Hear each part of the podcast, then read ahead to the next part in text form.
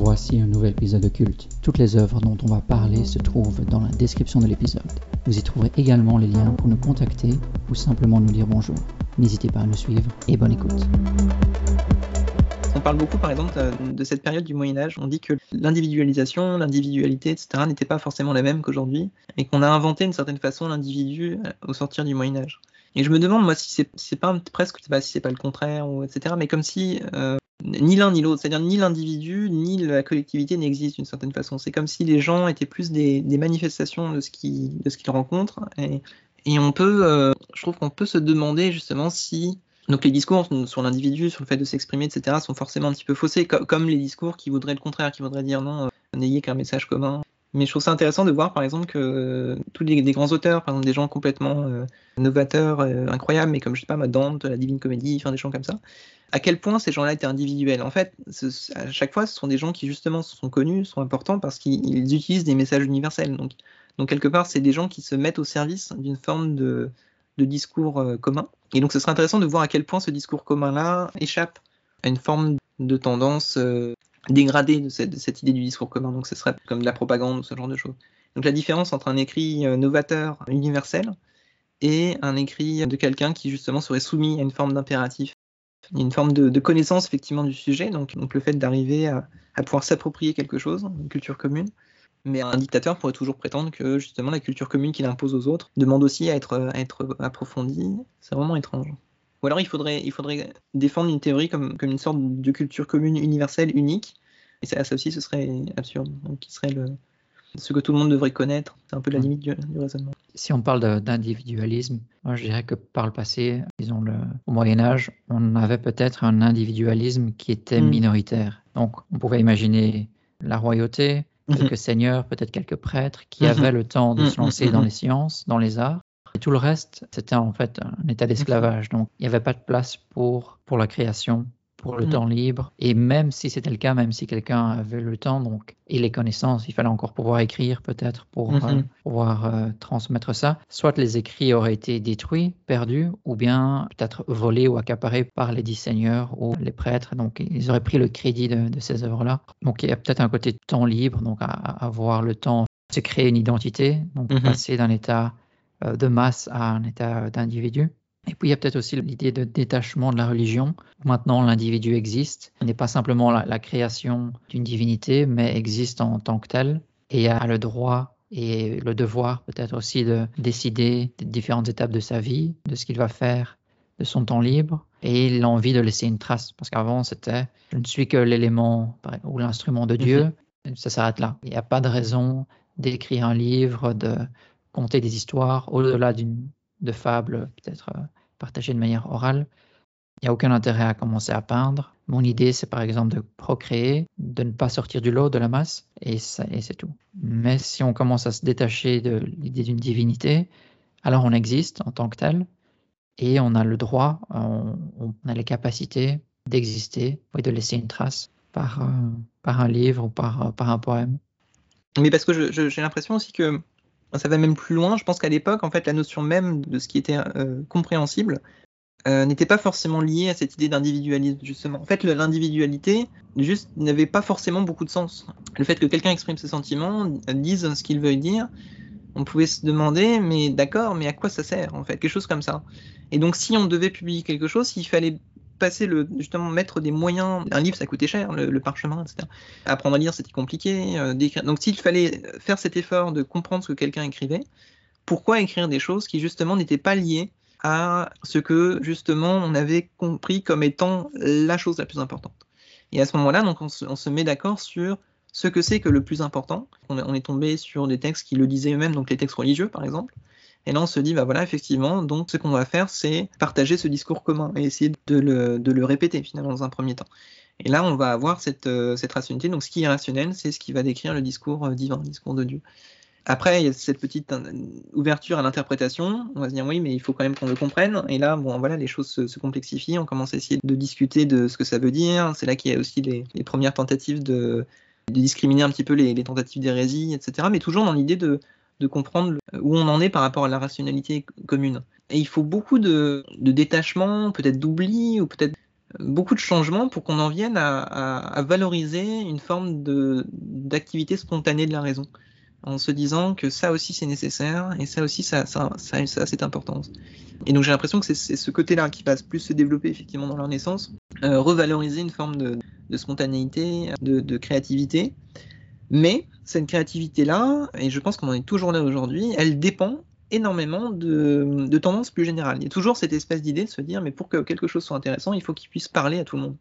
Et donc on va reprendre des thèmes. Euh, c'est Brassin, je crois, qui, parlait, qui disait que la poésie, c'était toujours sur, la, sur, des, sur l'amour ou sur la mort. Et euh, voilà, il y a, y a pas de, c'est toujours les mêmes thèmes. Mais parce que je, on essaye de comprendre ce, ce qu'on veut vraiment faire, et on commence à essayer de s'interroger sur ce qu'on a vraiment envie d'expliquer, on retombe sur des choses assez, euh, assez communes.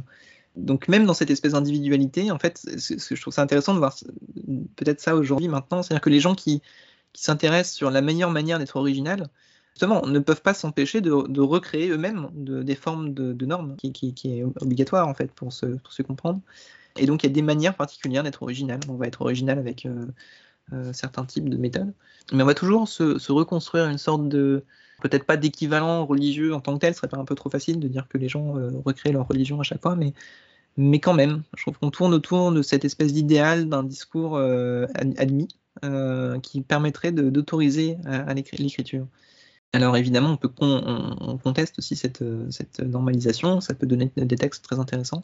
Il y a cette espèce de recherche de quelque chose, euh, comment, et comment écrire, comment parler des choses. Et je sais pas, un surréaliste par exemple va écrire un manifeste du surréalisme, donc c'est quand même la volonté de, de rendre le travail compréhensible, même euh, à travers toute l'originalité qu'on veut lui donner. Donc on peut peut-être aussi dire que le passage vers l'individualité de masse est faisable. Avant, on avait vraiment cette approche plutôt pragmatique et utilitaire. Et donc, il y avait cet aspect monétaire qui était très important. Mais si on voit, par exemple, l'arrivée de l'imprimerie mmh. et la diminution des coûts de production pour, euh, oui, pour, pour les pamphlets, pour euh, tout support euh, écrit sur euh, une sorte de papier, qui diminue fortement, ça devient plus accessible aux masses. Donc, on a peut-être un début d'individualité ou d'individualisme qui apparaît euh, par la suite. Je pense, oui, et la possibilité de, de s'autoriser justement à utiliser un support pour des choses qui peuvent, pouvaient paraître dans un premier temps comme beaucoup plus futiles, parce que justement, c'est, c'est, ça devenait possible. Et ça, c'est exactement ce qu'on trouve aussi maintenant avec Internet, le fait d'ouvrir des blogs sur euh, des choses qui justement ne, ne font pas partie des habitudes admises de la littérature, par exemple, des grandes idées qu'on peut, qu'on peut se faire de quelque chose, des grands thèmes, par exemple la biographie, le récit de voyage, des choses comme ça. On retrouve une sorte de spontanéité justement qui, qui permet de jouer un petit peu avec des normes beaucoup moins précises euh, grâce à cette, cette sorte de, de, de facilité d'accès de l'Internet. On pourrait dire donc, qu'il y a une forme de reconstruction de grands idéaux, peut-être pas complètement, peut-être qu'on peut se dire quand même malgré tout justement on peut vivre et faire des choses incroyables dans cette espèce de marge, de zone qui n'est pas encore explorée sans forcément re-sacraliser des grands thèmes. Ça, ça peut être totalement intéressant. Mais par contre, euh, peut-être que c'est toujours euh, faussement spontané d'une certaine façon. C'est-à-dire que c'est toujours quelque chose qui va être lié à des, à des situations euh, particulières qui, qui ne sont pas complètement libres. Je sais pas, moi, moi, je me méfie en fait souvent de, quand on, on, en, on entend justement cet appel à la spontanéité, dire soyez originaux, par exemple, soyez créatifs et tout ça. Est-ce que derrière, c'est pas aussi la, la tentation de vouloir replonger les gens dans une forme de naïveté, de, de justement de ne pas prendre le temps de se renseigner sur les choses, de, d'être impulsif et de tomber justement dans la, dans la, dans la pulsion, justement de, donc le côté euh, un peu animal des choses, et donc de re, refaire des choses qui justement ne sont pas du tout originales parce qu'elles sont liées à un état, une sorte d'état primaire de la pensée ou de la réflexion. Si on veut être vraiment original, souvent c'est, c'est parce qu'on arrive justement à creuser des choses qui sont extrêmement connues, d'aller beaucoup plus loin que ce qui a déjà été fait. Donc. Et ça, ça demande autre chose qu'une forme de spontanéité évidente. Le philosophe, dont je disais tout à l'heure le nom, la Bernard Stiegler, qui a une théorie assez chouette là-dessus, qui parle de l'importance de, d'improviser, donc pour être créatif, donc de, de réussir à créer une improvisation, mais qu'une improvisation ne fonctionne que si elle vient après une forme d'apprentissage, qui est justement un peu le contraire de l'improvisation. Donc l'improvisation, c'est quelque chose qui arrive en plus d'une forme de découverte de règles particulières. Et peut-être que l'individualité, c'est, c'est ça aussi, le fait de, de venir après une forme de, de contexte commun.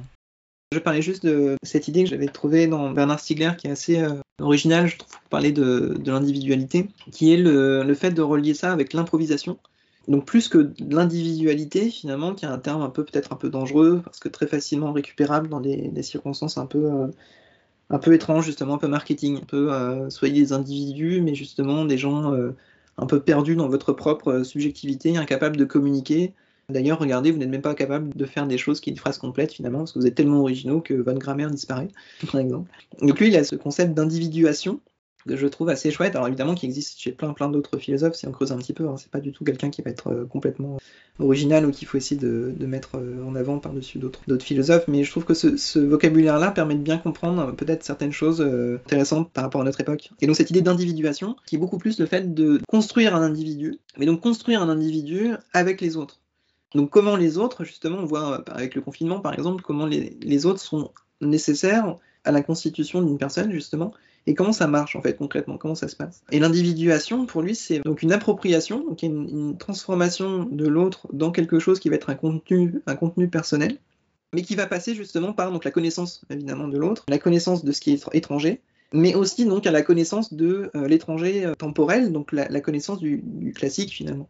Et donc c'est, je trouve que c'est une philosophie qui est très chouette pour recomprendre un petit peu le, comment est-ce qu'on peut utiliser justement la culture classique par exemple, ou classique dans le sens large, donc pourquoi est-ce qu'on s'intéresse finalement aux livres du passé par exemple. Bon, évidemment c'est, voilà, il y a plein, plein de, de, de choses, on peut dire que ça ouvre l'esprit, et cetera. Mais concrètement, si on veut associer ça avec la construction d'une personne, on peut se dire aussi que c'est effectivement le meilleur moyen de fabriquer quelque chose qui va permettre de construire, d'aller plus loin que ce qui a déjà été fait, et donc de créer une vraie personnalité. Que la, la vraie personnalité, elle n'est pas complètement spontanée et perdue justement dans, son, dans ses impulsions premières, mais elle, elle vient par la compréhension de ce qui existe déjà. Donc voilà, l'individuation. Et, euh, et l'improvisation par rapport à tout ça, c'est justement le fait de pouvoir, après avoir acquis justement certaines, d'avoir compris dans quel monde on se trouve un petit peu, en fait, entre guillemets, par exemple, donc en musique, euh, d'avoir euh, retenu certaines euh, suites d'accords, par exemple, de pouvoir justement s'en défaire à un moment donné, ou pouvoir sortir un petit peu de, des habitudes acquises, et donner à ce moment-là, en fait, l'individualité, euh, l'individuation. Mais c'est vrai que moi, je trouve le, l'importance de l'individu, elle est, elle est vraiment difficile à décrire, parce que le, je, je trouve qu'on se, on se sent vraiment soi-même la plupart du temps quand justement on arrive à, à sortir de, de choses purement justement isolées, individuelles, quand on arrive à rentrer dans des, des attitudes beaucoup plus universelles. Donc quand on, je sais pas, apprendre un poème par exemple, quand on, on récite un poème, quand on arrive à le faire ou, ou apprendre une chanson, on se sent beaucoup plus nous-mêmes. Mais peut-être que justement, on se sent nous-mêmes parce qu'on arrive à transformer avec notre, avec notre corps, avec notre voix, avec quelque chose à nous, transformer quelque chose qui nous dépasse. Et ça, c'est peut-être la grosse différence donc, d'avoir un, un discours donc, à retransformer, mais euh, justement où on essaierait aussi de, de canaliser la manière de le faire. Donc, donc on n'aurait pas le droit, par exemple, de pasticher le discours du dictateur en place, on n'aurait pas le droit de choisir la manière dont, dont on chante, de savoir quand est-ce qu'on chante, est-ce qu'on le chante ou est-ce qu'on le récite, et cetera. Et tout ça, ça serait donc une dictature. Mais à la place, le, le, la culture et le, un peu les idéaux de la Renaissance, l'humanisme et ce genre de choses, nécessite une culture quand même malgré tout très forte, donc euh, le fait de, de prendre le temps de, d'apprendre des auteurs par exemple euh, qui a priori euh, sont très loin de nous par exemple, c'est, c'est quand même étonnant, c'est une forme de, de c'est quelque chose de, d'assez fort, d'assez violent par rapport à une envie peut-être d'être spontané, et un comédien qui voudrait euh, justement faire du théâtre euh, passe aussi par des phases où il se demande peut-être un petit peu pourquoi est-ce qu'on lui demande d'apprendre des textes classiques. Et donc c'est important aussi d'avoir des, des justement de, de libérer un petit peu le, la spontanéité par rapport à tout ça. Mais, mais de ne pas perdre cette idée que malgré tout, effectivement, ces passages-là sont aussi, je pense, justement très importants dans, dans la construction de l'identité, parce qu'elles permettent de, de s'en sentir nous-mêmes aussi, peut-être. Merci Clément. Et donc là-dessus, terminer sur une anecdote, donc je regardais sur sa page Wikipédia, apparemment, il a été, avant peut-être de se lancer en philosophie, il a été braqueur. Donc, euh, il a été en fait incarcéré en prison. Ça, je ne sais pas comment. C'est ouais, Bernard Stiegler, ouais, ouais. Ah oui, ouais. Absolument. Oui, oui, tout à fait. Il y a eu un, un superbe magazine de Philo Magazine, une édition euh, sur sur lui parce qu'il est mort euh, télé, donc il y, a, il y a un an et demi à peu près. Je crois. Et en fait, donc il, il a découvert la philosophie en prison. Et là, il s'est vraiment imposé une forme d'éducation invasive d'une certaine façon. Donc, il a, il a, il s'est vraiment mis des horaires très très fixes pour essayer de, de, d'engranger le maximum de lectures, par exemple, être, de, de remonter très très vite. Et il a fait une thèse en prison avec Derrida, le célèbre philosophe français, qui justement était un petit peu intéressé aussi par ce genre de, de, de situation un peu atypique, et donc qui avait fait des, un programme apparemment pour essayer de, de, d'enseigner la philosophie en prison. Et donc Bernard Stiegler est complètement, euh, a complètement bénéficié de cet aspect-là. C'est ce qui donne à sa philosophie quelque chose de très intense. Quand il, il parle des choses, il a, il a, c'est presque, justement pour lui, la philosophie, c'est un enjeu de vie et de mort. Et ça, c'est, c'est fascinant à lire, parce que ça, ça, ça rafraîchit justement. Quelqu'un qui parle de Platon avec un enjeu de vie et de mort, c'est... c'est quand même, on n'est pas forcément habitué à ce genre de choses. Mais d'un autre côté, c'est pas non plus le, du tout le cliché de quelqu'un qui euh, ferait une sorte de rédemption euh, après avoir commis des crimes. Et... c'est quelqu'un qui était quand même déjà très éduqué, je pense, avant, avant d'avoir fait tout ce qu'il a fait. Tu parlais du libre arbitre tout à l'heure, là c'est un cas de libre arbitre très intéressant. En fait, il a commis un acte, donc un braquage de banque euh, complètement absurde, aberrant, et cetera. Mais dans un contexte justement où il était, c'était pas quelqu'un qui était un criminel, c'était pas, c'est une situation très très spéciale qui, qui est un peu liée aussi malgré tout à un, un peu un contexte de révolutionnaire euh, euh, d'extrême gauche aussi, donc un peu une période euh, un peu de, de résistance contre le, de, un mode de vie. Malgré tout, il connaît, donc c'est quelque chose qu'il ne cautionne absolument pas, donc il, pour lui c'est vraiment un, un acte euh, absolument euh, totalement euh, répréhensible, mais qui lui a donné en fait, donc pas, pas l'acte en lui-même, mais son passage en prison, ça lui a donné cette espèce de nécessité de comprendre les choses, se dire mais comment est-ce qu'on fait pour éviter de se mettre dans des situations pareilles, comment est-ce qu'on, sur, sur quelle base on se trouve en fait. Et donc la, la notion de philosophie comme urgence, ça c'est quelque chose qu'il a vraiment essayé de développer. Et alors donc dans l'idée de revenir à des, à des formes de sources, donc ça c'est lié aussi à Derrida. Derrida était très apparemment la question de l'origine, des sources, et cetera très importante pour lui, même si ce sont des sources critiques. Donc Derrida, c'est le fait de critiquer l'origine, mais malgré tout, voilà, de s'intéresser donc à la culture antique, par exemple. Et donc l'urgence de Bernard Stiegler, ça va être de lire Platon, et c'est ce qu'il ce qui va expliquer d'ailleurs dans ses cours. En fait, il dit, même avant même tout, avant, avant de faire de la philosophie, mais avant de faire quoi que ce soit, vous, vous lisez au moins des textes de Platon, c'est le, c'est le début. Mais d'un point de vue justement complètement axé sur la philosophie contemporaine, donc de, de penser les questions actuelles, le capitalisme, le... la technologie, technologie, économie et politique, quoi. C'est un petit peu vraiment ses centres de préoccupation. Et je pense que tout ça, c'est pour aller beaucoup plus loin que son histoire personnelle.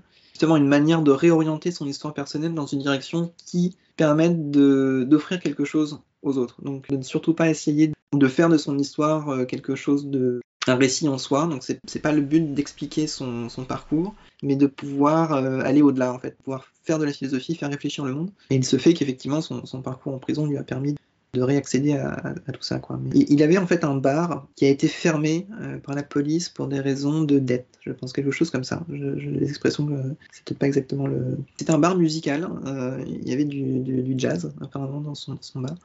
Et, et apparemment, donc un jour, un, un peu de folie, il, il s'est dit, bon bah voilà, euh, moi j'ai plus de... j'ai plus d'argent, tout ça, ça va disparaître. Et, euh, et, il, et c'est ce, ce jour-là, donc il a, il a braqué une banque. Ce qui est très étrange, c'est qu'il avait une famille, il avait des, des enfants. Et quand la police est venue chez lui, parce que rapidement, ils ont quand même essayé de, ils ont quand même réussi à remonter un petit peu le, la piste. Et en fait, les policiers sont repartis une première fois, euh, persuadés qu'effectivement, en face d'eux, ils avaient quelqu'un qui n'était absolument pas du tout un braqueur. Et lui-même, euh, en fait, donnait vraiment euh, l'impression, mais en fait, il était lui-même aussi, mais, mais il était tellement, il paraissait tellement honnête, il disait mais non, mais euh, voilà. Donc, il, il a vraiment renvoyé cette impression que ça ne pouvait pas être lui. Et finalement, euh, les enquêtes ont, ont convergé, et donc ça, il a, il a fini par être, euh, par être attrapé.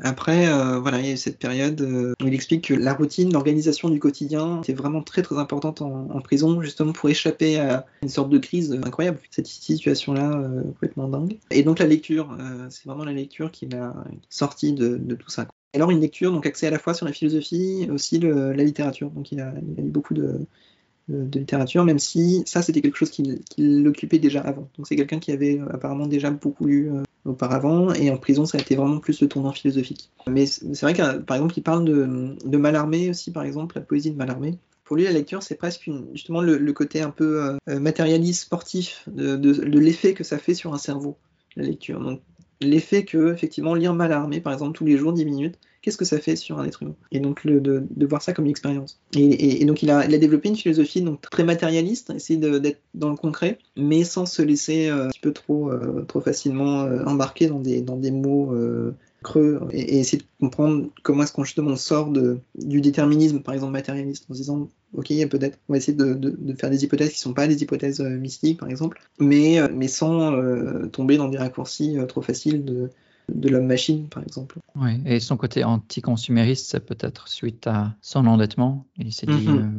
euh, mm-hmm. plus jamais, donc euh, tout ce qui est consommation, il faut combattre. Ouais. Euh, et puis ça, ça me fait penser, le, le temps en prison, ça a peut-être été l'occasion aussi d'avoir ce fameux temps d'arrêt, plus avoir de distraction et de pouvoir se concentrer sur quelque chose qu'il a ouais. peut-être toujours voulu faire, la philosophie, ouais. et ouais. lui apporter une certaine discipline avec les routines, donc euh, repas, ouais. certaines heures et beaucoup de temps peut-être euh, en solitaire. Il y a un côté très stoïcien aussi, le fait de transformer les conditions radicales en occasion de faire quelque chose. Bon, je pense que sa, sa chance absolue, ce qui n'est pas du tout celle des prisonniers euh, habituels, c'est d'avoir une cellule seule. Mais ce qui fait qu'effectivement, dans sa routine, il a réussi à créer une, une situation où il arrivait à progresser tous les jours, à se sentir justement un peu plus humain de jour en jour. Et ce qui fait qu'il a, il a décrit donc, cette situation-là aussi, où, où, un petit peu absurde, mais à la fin, il, il, presque il avait du mal à, à, à se dire que, quand, donc au moment où il a quitté la prison, par exemple, c'était, c'était une situation de deuil, hein, malgré tout aussi, de se dire il a vécu quelque chose, il y avait une routine, quelque chose de tellement euh, ancré dans, dans lui, que le fait de vivre autre chose, c'était une, un nouveau départ, c'était un risque, c'était euh, la, la, la perte aussi d'un, d'une manière de s'être développé qui, qui avait donné des résultats. Et donc euh, après, il fallait trouver d'autres moyens de, de retrouver cette même capacité de, de se réaliser, en fait.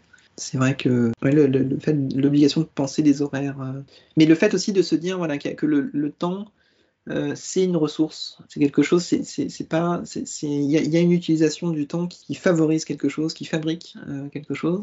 Et il ne suffit pas seulement d'être dans un contexte détendu ou particulier pour pouvoir en profiter, c'est plus comme, euh, indépendamment des conditions, il y a certaines choses qui doivent se faire dans un certain ordre, d'une certaine façon. On peut commencer un livre par le début, le finir, et après on peut commencer à en faire quelque chose. C'est, mais non, c'est, c'est vraiment euh, quelqu'un qui est assez, euh, assez fascinant à, à écouter et à lire. Et alors, ça lui a donné un regard sur... Euh, donc, il a développé une philosophie euh, très... Euh, pour essayer de comprendre des situations de... de d'une certaine façon, une sorte de dégénérescence intellectuelle, de gens qui, justement, seraient confrontés à un mode de vie qui ne leur permettent pas de, de prendre le, euh, le recul nécessaire. La capacité, de justement, de, de sortir d'une sorte de flux euh, un peu néfaste euh, qui les enfonce toujours un petit peu plus loin. Et notamment, c'est comme ça qu'il explique une bonne partie de, donc de, de situations qui peuvent euh, dégénérer dans d'autres contextes. Donc une, une part de, de, aussi d'explication d'une forme de criminalité, par exemple, de, de gens qui sont amenés à, à faire des choses parce qu'ils ne sont plus dans le, dans le même schéma de, de développement que, que d'autres, d'autres personnes. Et qui seraient, par exemple, obsédés par le besoin, euh, par l'achat, ouais. Par mmh. le consumérisme, alors c'est que ça. Peut-être euh, ouais. Ouais. Être, euh, que la vraie liberté, ce serait en fait d'être modéré pour ne pas être envahi par ces, ces pulsions euh, d'achat, d'essayer de ressembler aux voisins, d'avoir le, les mêmes voitures, ouais. les mêmes appartements. Ouais. Ouais. Et en fait, que l'économie, bon, consciemment ou non, finalement, c'est pas forcément la question, mais en tout cas, l'économie, elle joue sur des tendances extrêmement profondes de l'être humain, justement, sur ces notions de pulsion, par exemple. Il faut trouver les moyens de pouvoir rééquilibrer ce, cette espèce de tendance de, de l'économie, notamment en donnant aux gens la possibilité de justement prendre le recul sur ces pulsions. Et si on insiste trop sur... On voit tous les slogans publicitaires, par exemple, de, du moment, de l'expérience, de, de choses très... Euh, et toutes ces, tous ces slogans-là, en fait, s'ils sont pris en tant que tels, embarquent les gens dans une spirale euh, extrêmement refermée, qui présente une sorte d'intérêt économique, parce que ça permet d'avoir un, un consommateur qui, qui répond aux besoins du produit, mais en même temps à très très court terme, parce que c'est, si les gens n'arrivent pas à, à vivre euh, correctement ce qu'ils achètent, euh, même, je, je pense même dans un contexte libéral, le, le, quand même le bénéfice du client euh, a un retour monétaire, ça, ça a une valeur, puisque la, la personne, euh, si elle revient par exemple acheter votre produit une deuxième fois, c'est, c'est aussi un bénéfice. Donc. Mais il y a eu cette tendance à, à ne pas forcément s'en rendre compte peut-être dans l'économie, et, euh, et qui demande vraiment à être pensée. Notamment la place de la connaissance et du temps pour l'apprentissage. Comment est-ce qu'on fait pour justement permettre aux gens de devenir des acteurs de leur vie, et des acteurs donc de leur consommation, finalement aussi. En fait, on veut vendre un produit, donc on aimerait bien transformer, on aimerait bien. Il y a eu cette tendance euh, à se dire que voilà, si le consommateur devient un addict, en fait, un, un, un drogué, donc c'est le consommateur ultime, donc peut-être tendance de l'économie à, à tendre cette espèce de modèle, mais donc à détruire l'objet de son, de son argent.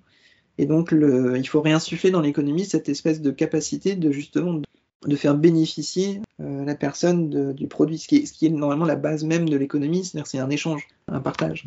Et, euh, mais ça demande une sorte de, justement de, de conscience et de, de communication mutuelle qui permet justement un développement, que le produit lui-même ne permet pas forcément. Et donc euh, le fait de, d'embarquer directement le, le consommateur dans la consommation et le fait de, le, de l'enchaîner à ses désirs et à ses pulsions, ça peut être très tentant au début parce qu'on se dit qu'on va, on va vendre plus facilement. Et en fait, euh, ça détruit complètement toutes les possibilités de, d'aller plus loin et, et en plus de construire une société euh, en, en progrès et en évolution. C'est, c'est un personnage, du, donc du point de vue économique, euh, c'est un philosophe qui essayait de faire beaucoup de, de meetings, de discussions, de rencontres avec des industriels en utilisant une théorie très influencée par le marxisme. Donc euh, il, il fait vraiment une espèce de grand écart entre, entre l'économie libérale d'un côté et le, les mouvances extrême gauche de l'autre. Je pense que en, en ça, je crois qu'il est assez, assez original. Ouais, c'est très intéressant. Je le confonds avec un économiste, en fait, Stiglitz, parfois. Je ne sais pas si tu connais. Ça dit quelque chose. Joseph Stiglitz, mais c'était simplement sur le nom. C'est, je crois qu'il a aussi reçu le Nobel. Ce que j'ai ouais. entendu, des, ce que certains lui reprochent à Bernard Stiegler, c'est souvent de, de peut-être se présenter un petit peu comme si euh, ce qu'il avait à dire était euh, fondamentalement original, alors que euh, beaucoup d'autres philosophes essaieraient de, de faire des choses qui vont un petit peu dans cette direction-là. Moi, moi je, je, c'est vrai que je n'en connais pas assez pour euh, pouvoir juger euh, à, ce, à ce niveau, mais, je, mais, mais c'est vrai qu'il y a une, tenta- une tendance à connecter finalement une sorte de, de vocabulaire qui donne une, une façon de relier des domaines hein, qui ne sont pas forcément euh, faciles à relier hein, directement, donc, le, donc l'économie, la politique, ce genre de choses, et tout en sortant des habitudes euh, un petit peu trop habituelles. Et alors, il a un site web qui s'appelle Ars Industrialis, Association internationale pour une politique industrielle des technologies de l'esprit. Et, euh, et dedans, notamment, donc, il y a son vocabulaire qui, qui mérite vraiment le détour. Donc des, une sorte de dictionnaire avec donc ces notions un petit peu comme l'individuation par exemple, euh, ce genre de choses. Mais vraiment, mais le, le en fait comment euh, aussi trouver la manière de, de penser concrètement, donc des fonctionnements euh, concrets qui permettent de parler malgré tout de choses euh, comme l'art, comme le, la pensée, l'esprit et le, le bien-être aussi donc d'une personne, de, de comment elle se développe intellectuellement. Et lui euh, reprend par exemple la métaphore du, du poisson volant de En, en disant que le, le, le fait de penser, c'est d'être un petit peu comme un poisson volant. Donc en fait, on sort de l'eau, on sort du flux quotidien pour justement prendre du recul sur le monde. Et ce recul-là, c'est justement le fait de, donc de sortir la tête hors de l'eau, quoi, littéralement. Et alors son idée, c'est de sortir la tête hors de l'eau en justement bénéficiant des sources, donc des textes classiques. Pas pour les sacraliser en tant que tels, pas pour refaire les, les textes classiques, mais pour justement utiliser cette énergie, cette espèce de... Comme, comme si effectivement le recul euh, vient par une sorte d'activité intellectuelle qui existe, et c'est quand on prend part à cette espèce de flux qui est, qui est une forme d'énergie qui existe depuis, bah, dans notre culture depuis les Grecs par exemple, qu'on va reprendre cette espèce de, de force, d'énergie pour refaire cette espèce de saut hors de l'eau et de, de réflexion. Je le trouve très motivant pour, pour aller lire effectivement des, des textes anciens qu'on, qu'on pense peut-être archi connus et que justement sont tellement euh, anciens ou, ou classiques que il y aurait très peu d'intérêt à essayer de, de les relire, sauf pour les spécialistes. Ou... Mais là, peut-être justement de, de faire l'effort inverse, de dire tiens, si, si à un moment donné on, on a envie de faire une petite folie, bah pourquoi pas euh, lire un texte de Platon au hasard. Et ça, voilà, ouais. Peut-être des classiques qui ont été tellement résumés et expliqués qu'on mm-hmm. ne les a jamais lus en fait. On, C'est ça. On a lu, on a vu que des ouais. extraits ouais, ouais, et ouais. des parties qui ont été peut-être laissées derrière par euh, mm-hmm. qui pourraient nous marquer. Ouais, mm-hmm. c'est vrai. J'ai par exemple euh, La République de Platon qui, ouais. euh, qui m'attend pour euh, un de ces jours. Il faudrait que je me lance.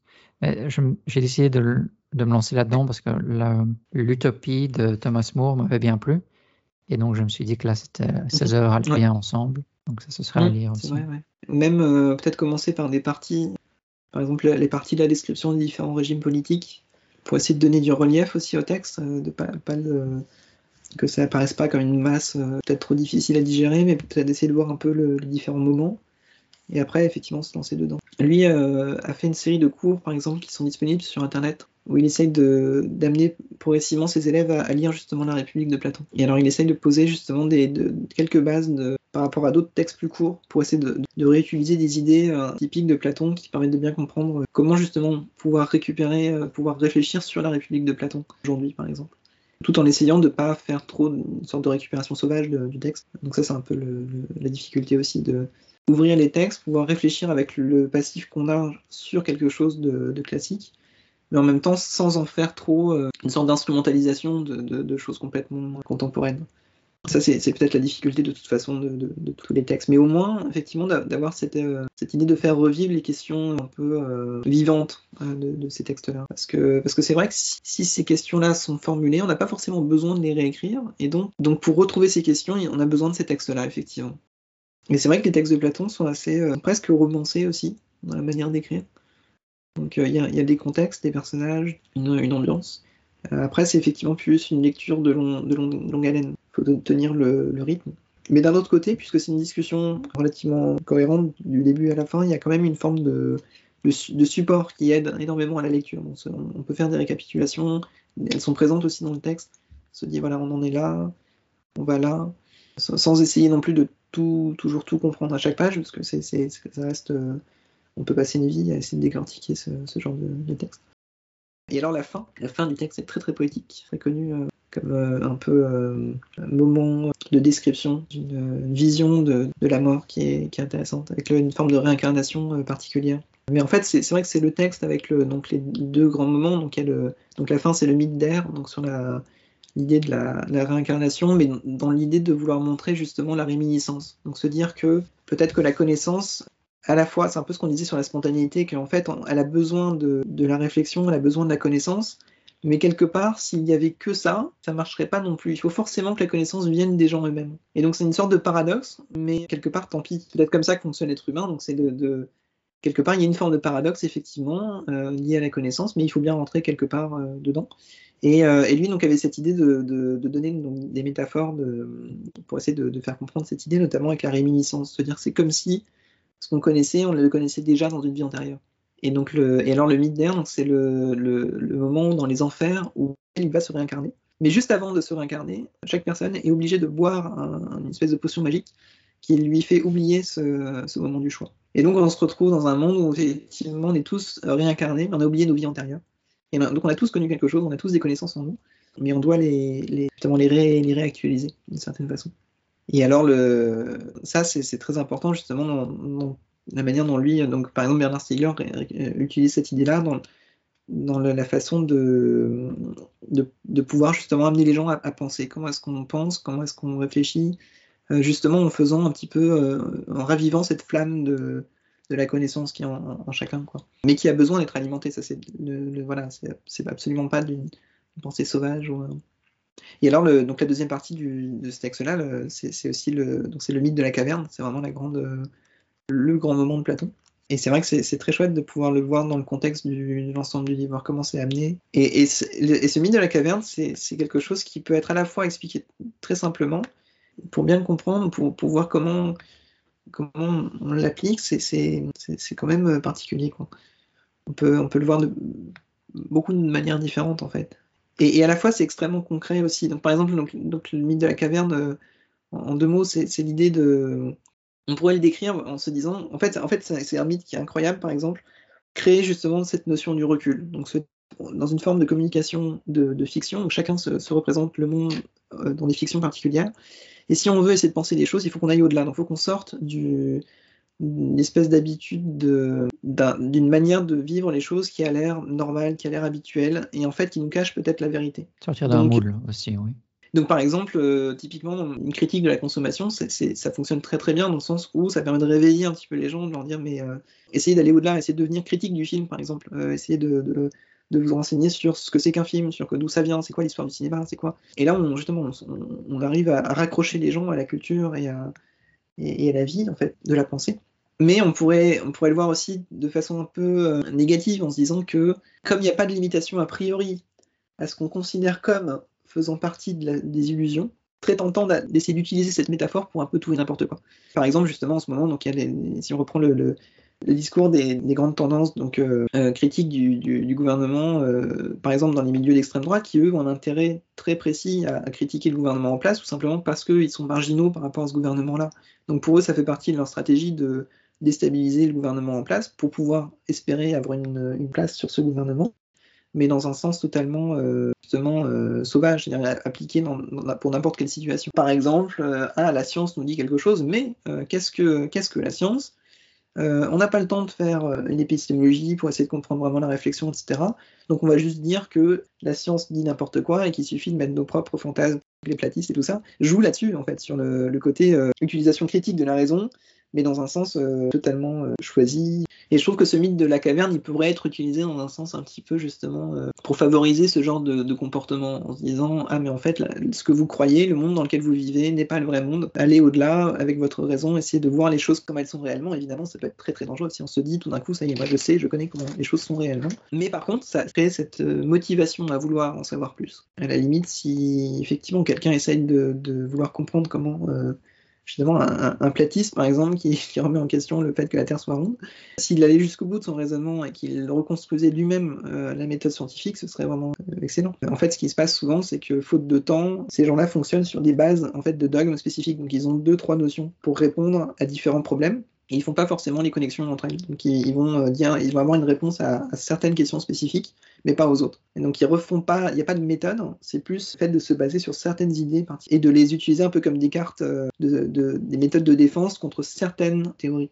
Et donc ça, ça peut impressionner des gens qui qui n'ont pas forcément l'habitude d'avoir réfléchi sur ces idées-là. Mais si on utilise plutôt l'instrument sceptique dans sa méthode, euh, là on peut fabriquer des choses euh, beaucoup plus intéressantes, de comprendre effectivement comment est-ce qu'on peut justement tout le monde aider le niveau de la science, par exemple, est-ce que ça, ça, ça fonctionne, c'est quelque chose de vivant, c'est pas c'est pas une notion imposée justement de l'extérieur d'un, d'un prof de science qui nous imposerait à réfléchir.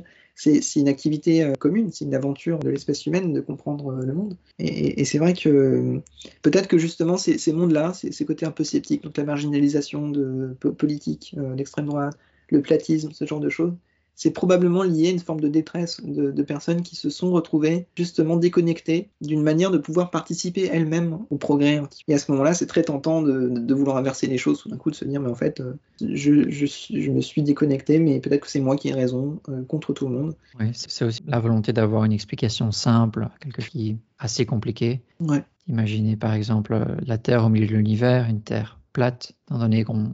il y a l'horizon et on ne voit rien au-delà. Mais c'est simple que sur certains aspects. En fait, ce sont les, ce sont les mêmes personnes qui vont vouloir justement avoir des, des, des raisonnements simples, mais qui vont s'embarquer parfois dans des complexités sans nom pour essayer justement de retrouver leur, leur volonté de simplification. Et la, la, la plus grande simplification, c'est justement le, l'explication qui fonctionne, quelque part. L'explication la plus simple, c'est celle qui permet de retrouver le, le, l'intuition première des choses et le, et le fonctionnement du monde.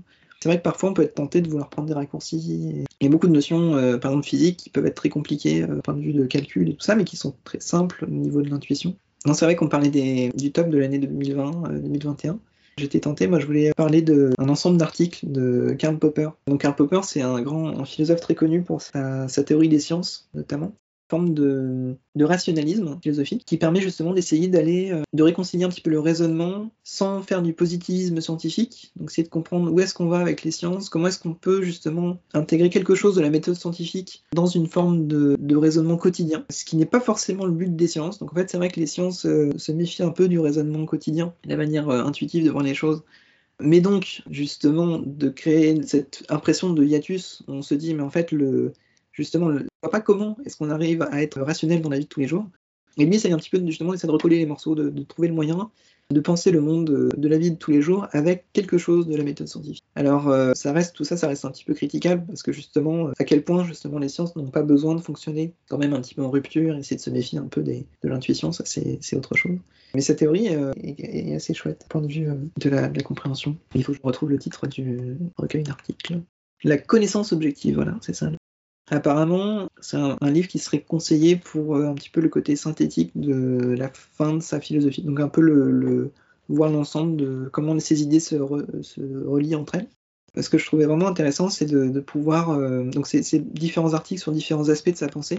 Et effectivement, quand on les parcourt, on peut essayer de re, refaire un peu le, la construction globale. Moi, c'est quelqu'un qui me faisait un petit peu peur. Moi, quand je vois un livre, c'est mar... le titre, c'est Connaissance objective. Ça me donne pas forcément envie de, de l'ouvrir. Non, en effet. Et donc, justement, j'ai été vraiment intéressé de voir comment, en fait, à quel moment il arrive à, à, à intégrer cette idée de connaissance objective sans justement euh, tomber dans une forme de naïveté positiviste. Et, et c'est ça qui est intéressant. C'est en fait le, le moment où, justement, il remet en question la notion de connaissance objective suffisamment pour que sa théorie puisse tenir en tant que telle, qu'il puisse effectivement faire un parallèle avec la notion de progrès dans les sciences, par exemple, de progrès dans la pensée, tout en gardant en fait une sorte de problématisation de ce que c'est que la connaissance objective. Ça c'est très fort, bon, c'est un peu paradoxal, donc c'est probablement le moment justement qui fait que sa, sa philosophie est, peut, peut être discutée. Mais je trouve que ça, c'est une construction qui a vraiment un, un mérite impressionnant par rapport à ça, le fait de créer cette, cet agencement. Et alors, en quelques mots, c'est donc le, le, le, pour lui, en fait, la base de tout, c'est un petit peu la phrase de Socrate. Il dit je, « je sais que je ne sais rien ». Et lui, en fait, son principe, c'est de, de comprendre que l'objectif de la connaissance, l'objectif absolu, effectivement, n'est pas présent. Donc, on ne sait pas, on n'a pas la clé de voûte euh, globale, la vision totale de la connaissance. On a, en fait, la connaissance objective, elle n'existe pas dans l'instant. Mais la connaissance objective, pour lui, c'est un progrès, c'est un cheminement. Et donc, elle se construit malgré tout. Et donc, il y a du plus et du moins, en fait. On peut aller plus ou moins loin dans la raison, on peut, on peut s'améliorer, on peut régresser.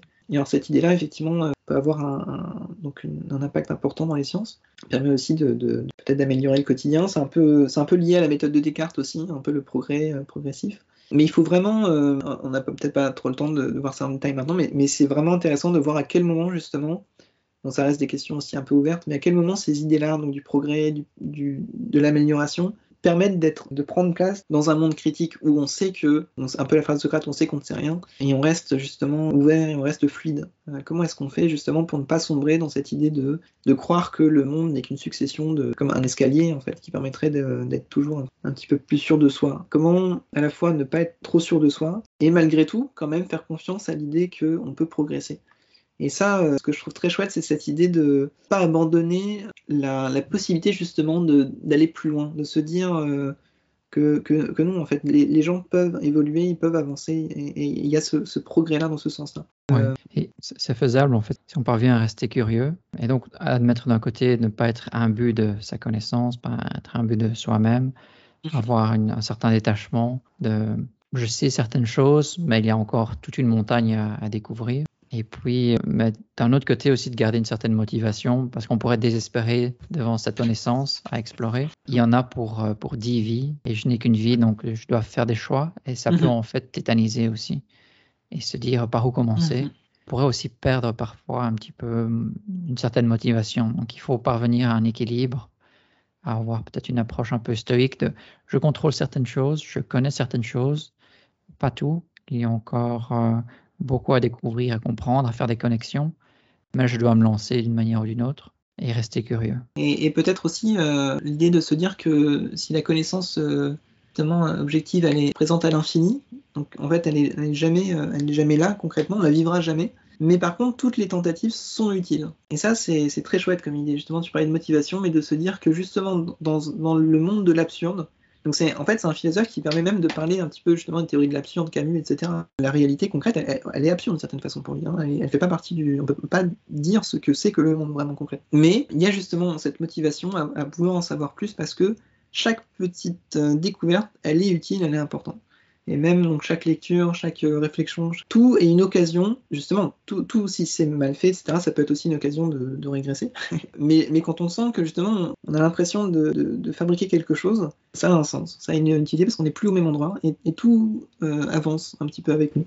Et ça, c'est très beau, je trouve, de, de, de se sentir euh, justement à la fois l'humilité la plus radicale en se disant que de toute façon, quoi qu'on fasse, voilà, ce sera jamais nous qui allons expliquer comment, comment fonctionne le monde. Mais par contre, n'importe qui, à n'importe quel moment, est capable de, de faire progresser toute l'humanité d'un tout petit cran supplémentaire. Et que, cette, euh, et, et que cette, ce petit progrès-là ne, ne s'arrête jamais. Non, c'est ce qui nous permet de garder espoir aussi et rester curieux. Et voilà qui termine un nouvel épisode de Curls. À la prochaine.